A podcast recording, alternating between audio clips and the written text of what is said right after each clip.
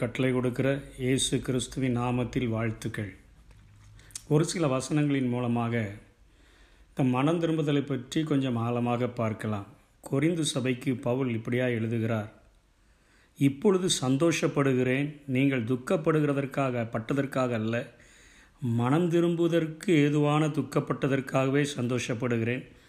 நீங்கள் ஒன்றிலும் எங்களால் நஷ்டப்படாதபடிக்கு தேவனுக்கேற்ற துக்கம் அடைந்தீர்களே தேவனுக்கேற்ற துக்கம் பின்பு மனஸ்தாபப்படுகிறதற்கு இடமில்லாமல் ரட்சிப்புக்கு ஏதுவான மனம் திரும்புதலை உண்டாக்குகிறது. லௌகிக துக்கமோ மரணத்தை உண்டாக்குகிறது என்று சொல்லுகிறார். ரெண்டு வகையான துக்கத்தை குறித்து இங்கே பவுலப்போசன் சொல்கிறதை பார்க்கிறோம். தேவனுக்கேற்ற துக்கம் லௌகீக துக்கம் என்று சொல்லி.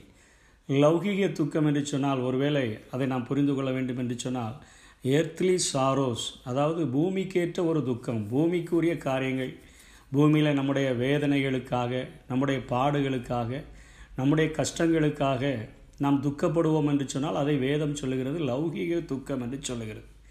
நாம் பாவம் செய்தபடியினால் ஆண்டவருக்கு விரோதமாய் நாங்கள் பாவம் செய்து விட்டோமே ஆண்டவருக்கு நாங்கள் இப்படிப்பட்ட ஒரு வேதனையை உண்டாக்கி விட்டோமே என்று நினைப்பதை குறித்து வேதம் சொல்லுகிறது. தேவனுக்கேற்ற துக்கம் என்று சொல்லுகிறதை பார்க்கிறோம்.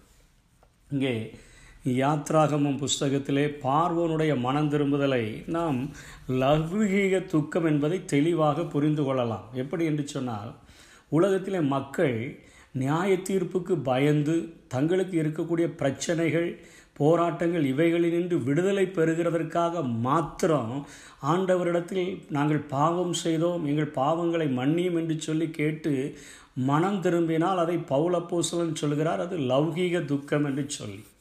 உண்மையிலேயே என் தேவன் அவருக்கு நான் பிரியமுள்ள ஒரு வாழ்க்கை வாழ வேண்டும் அவருடைய இருதயத்தை நான் கஷ்டப்படுத்தி விட்டேனே என்று சொல்லி நான் மனம் திரும்பினால் அது தேவனுக்கேற்ற துக்கம் என்பதாய் அது வேதத்திலே நான் பார்க்க முடியும். இங்கே யாத்ராகம புஸ்தகம் ஒன்பதாம் அதிகாரம் இருபத்தி ஏழாம் வசனத்திலே பார்வோன் சொல்லுகிறான் மோசையை நோக்கி மோசையும் ஆரோனையும் அழைப்பித்து நான் இந்த முறை பாவம் செய்தேன். கர்த்தர் நீதி உள்ளவர். நானும் என் ஜனமும் துன்மார்க்கர். இது போதும். இந்த மகா இடிமுழக்கங்களும் கல்மலையும் ஒளியும்படிக்கு கர்த்தரை நோக்கி விண்ணப்பம் பண்ணுங்கள் என்று சொல்லுகிறான். அவர்கள் விண்ணப்பம் பண்ணபோது பூமியில் மழை பெய்யாதிருந்தது. இடிமுழக்கங்கள் கல்மலையெல்லாம் நின்று விட்டது உடனே பார்வன் கண்டபொழுது அவனும் அவனுடைய ஊழியக்காரரும் பின்னும் பாவம் செய்து தங்கள் இருதயத்தை கடினப்படுத்தினார்கள் என்று எழுதப்பட்டிருக்கிறது.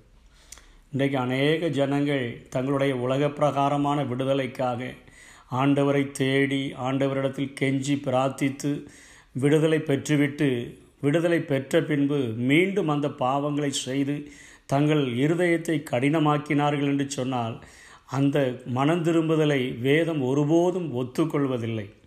அதே போல தான் யோவான் ஸ்நானகன் வேதத்தினுடைய அந்த பழைய ஏற்பாட்டின் கடைசி தீர்க்கதரிசி என்று சொல்லி வேத அறிஞர்கள் சொல்கிறார்கள் புதிய ஏற்பாட்டில் அவருடைய சம்பவம் எழுதப்பட்டிருந்தாலும் அவர்தான் பழைய ஏற்பாட்டின் கடைசி தீர்க்கதரிசி என்று சொல்லுகிறார்கள். அவர் சொல்லும்போது கூட சொல்லுகிறார் அவர் யோர்தான் கரையிலே அந்த மத்திய மூன்றாம் அதிகாரத்திலே அழகாக சொல்லப்பட்டிருக்கிறது ஜனங்கள் எல்லாரும் தங்கள் பாவங்களை அறிக்கையிட்டு யோர்தான் நதியில் அவனால் ஞானஸ்நானம் பெற்றார்கள். பாவங்களை உண்மையாக அறிக்கையிட்டு ஞானஸ்நானம் பெறுகிறார்கள். ஆனால் அங்கே பரிசெயர்கள் சதுசெயரில் சிலர் ஞானஸ்நானம் பெற வருகிறதை அங்கே யோவான் ஸ்நானகன் கண்டபொழுது நியாய தீர்ப்புக்கு பயந்து இவர்கள் வருகிறார்கள் என்கிறதை புரிந்து கொண்டவராக விரியன் பாம்பு குட்டிகளே வரும் கோபத்துக்கு உங்களை தப்பித்து கொள்ள வகை காட்டினவன் யார் என்று அங்கே கேட்கிறதை பார்க்கிறோம். இப்பொழுது இரண்டு விதமான காரியங்களை நாம் புரிந்து கொள்ள முடிகிறது.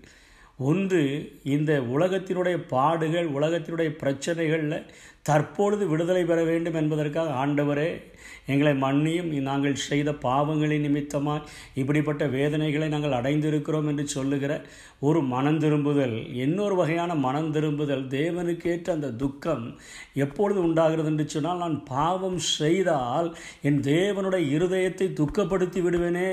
இந்த காரியத்தின் நிமித்தமாக என்னுடைய தேவன் துக்கம் அடை துக்கப்பட்டுவிடக்கூடாதே என்கிற ஜாக்கிரதையில் மனம் திரும்புவது இதுக்கு யோசிப்பை ஒரு அழகான எடுத்து எடுத்துக்காட்டாக எடுத்துக்கொள்ளலாம். அந்த போத்திபாரினுடைய மனைவி அவனை பாவம் செய்ய அவனை அழைத்த பொழுது அவன் அழகாக சொல்லுகிறான் நான் தேவனுக்கு விரோதமாக நான் பாவம் செய்வது எப்படி? நியாய தீர்ப்புக்கு பயந்து அல்ல. என் தேவன் என்னோடு கூட இருக்கிறபடியினால் அவருக்கு அவருக்காக நான் வாழுவேன் என்கிறதிலே அங்கே யோசிப்பு வெளிப்படுத்துகிறதை பார்க்கிறோம். ஒரே ஒரு காரியத்தை நான் இந்த சொல் சொல்லி முடிக்கிறேன். இயேசு இந்த பூமியில் வாழும்பொழுது அவர் செய்த பிரசங்கம் மனம் திரும்புங்கள் பரலோக ராஜ்யம் சமீபித்து இருக்கிறது. இதற்கு அர்த்தம் என்ன? மனம் திரும்பினால் பரலோக ராஜ்யத்தினுடைய ஆளுகைக்குள்ளாக நீங்கள் வந்து விடுவீர்கள் என்பதை என் ஆண்டவராக இயேசு அன்பு கூர்ந்து சொல்லி கொடுத்ததை பார்க்கிறோம். ஏனென்று சொன்னால் தேவனுடைய ராஜ்யம் அது புசிப்பும் குடிப்பும் அல்ல.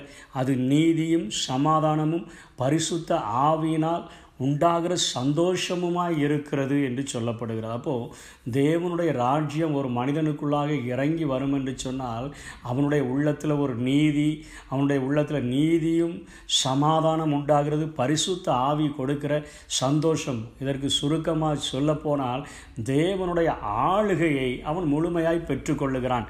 அந்த ஆளுகையை பெற்றுக்கொள்ள வேண்டும் என்று சொல்லி ஆண்டவர் விரும்புகிறார். அதனால தான் பவுல சொல்லுகிறான் எவர்கள் தேவனுடைய ஆவியினால் நடத்தப்படுகிறார்களோ அவர்கள் தேவனுடைய புத்திரராய் இருக்கிறார்கள் என்று சொல்லி.